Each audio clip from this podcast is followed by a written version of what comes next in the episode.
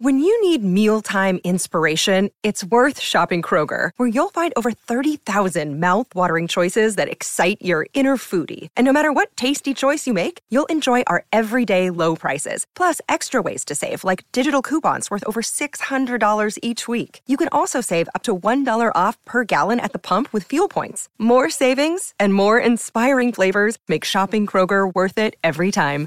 Kroger, fresh for everyone. Fuel restrictions apply. Families have a lot going on. Let Olly help manage the mental load with new cognitive help supplements for everyone four and up, like delicious Lolly Focus Pops or Lolly Mellow Pops for kids. And for parents, try three new Brainy Chews to help you focus, chill out, or get energized. Find these cognitive health buddies for the whole fam at olly.com. That's O L L Y.com. These statements have not been evaluated by the Food and Drug Administration. This product is not intended to diagnose, treat, cure, or prevent any disease.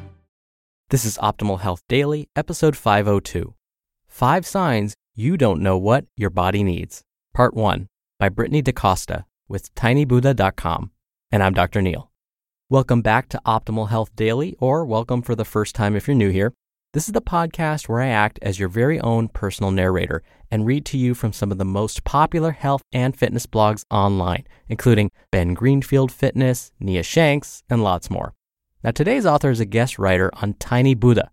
Brittany is a health and eating psychology coach and yoga instructor. Now, her post is on the longer side, so I'll read the first half today and then finish it up for you tomorrow. I'm excited to read to you from our newest contributor, so let's hear part one of today's post as we optimize your life. Five Signs You Don't Know What Your Body Needs, Part 1 by Brittany DaCosta with tinybuddha.com. Quote The body is a multilingual being. It speaks through its color and its temperature, the flush of recognition, the glow of love, the ash of pain, the heat of arousal, the coldness of non conviction. It speaks through its constant tiny dance, sometimes swaying, sometimes a jitter, sometimes trembling. It speaks through the leaping of the heart, the falling of the spirit, the pit at the center, and rising hope. Clarissa Pinkola Estes, from Women Who Run with the Wolves. We read about all these things that we quote unquote should be doing for self care, so we add them to our to do list and rarely, if ever, cross them off. Most of us have such busy schedules, we move on fast forward without getting any closer to the end of our list. We end up running on autopilot to the point that we ignore most of what our body tries to tell us it needs in order to look and feel our best. Just getting through our to do list each day can take a toll on our body and mind. But what's becoming more apparent is that not slowing down, not listening to our body, can be detrimental to our health and our looks. At some point, I realized that I was on autopilot so often that it felt physically impossible to fit healthy eating into my routine. I tried so hard to eat the right foods and would always end up binging on pizza or some other junk food when I thought no one was looking. I felt so much shame and distress from trying so hard, and yet nothing changed. What I didn't realize is that my body had been sending me signals all along to lead me in the right direction, but I was completely clueless. Autopilot had taken over my life, and not to mention my body's energy, luster, and shape. Not cool. So, how do you know if you're running on autopilot and are disconnected from what your body needs to function and look its best? Listen to these signs and see if they sound familiar. Sign number one you don't know if you have any food allergies or sensitivities. Do you ever wonder if you're one of the millions of people with a gluten sensitivity or a dairy intolerance? If it turns out that you are, your body has tried to tell you multiple times. Common symptoms of gluten sensitivities are bloating, frequent headaches, constipation or diarrhea, skin issues, sluggishness, and so much more. Common symptoms of lactose intolerance are congestion, bloating, abdominal pain, acne, and migraines. If you've ever experienced any of these, your body is trying to tell you something. I started birth control as a teenager, since it was the only thing I knew that actually worked to keep my acne under control. At times it was so bad my mom let me skip school to avoid embarrassment. When I became an adult, I tried many times to get off of it, but each time I did, my skin broke out again. Adult acne felt even worse. It wasn't until I limited wheat and dairy that I was able to get off birth control and my skin finally cleared up for good. Contrary to what we tend to believe, symptoms like these aren't normal. It's your body's way of telling you a serious change is needed. Seriously. Sign number two you frequently aren't sure if you're actually hungry or not. How often do you find yourself staring blankly into your pantry, wondering if you're truly hungry or if you're just bored? In the past, I'd go to my fridge, open it up, and give it a good hard stare, close it, and then walk away, only to find myself doing it again minutes later. Was I hungry? Was I craving something? I had no clue if my own body was hungry or not. I felt so frustrated and annoyed with myself for doing this time and time again. It sounds counterintuitive, but many of us don't have an appetite the majority of the day simply because we just don't eat enough food. Our body ends up holding on to every morsel we feed it for dear life. It's a genuine survival instinct. If your body doesn't know it's going to get enough at its next meal, it sends mixed signals. But when your body is getting enough nutrients, you won't have to question whether you're hungry or not. Sign number three. Hear that on tomorrow's episode. You just listened to part one of the post titled Five Signs You Don't Know What Your Body Needs by Brittany DaCosta with tinybuddha.com. We're driven by the search for better, but when it comes to hiring, the best way to search for a candidate isn't to search at all. Don't search Match with Indeed. Indeed is your matching and hiring platform with over 350 million global monthly visitors and a matching engine that helps you find quality candidates fast. Ditch the busy work. Use Indeed for scheduling, screening, and messaging. 93% of employers agree Indeed delivers the highest quality matches compared to other job sites. One of the things I love about Indeed is that it filters out incompatible applicants. So when you're hiring, the process is much faster, and you only have to consider applicants that are already likely to be a great fit.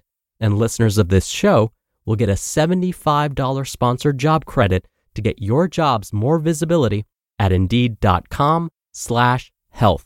Just go to indeed.com slash health right now and support our show by saying you heard about Indeed on this podcast.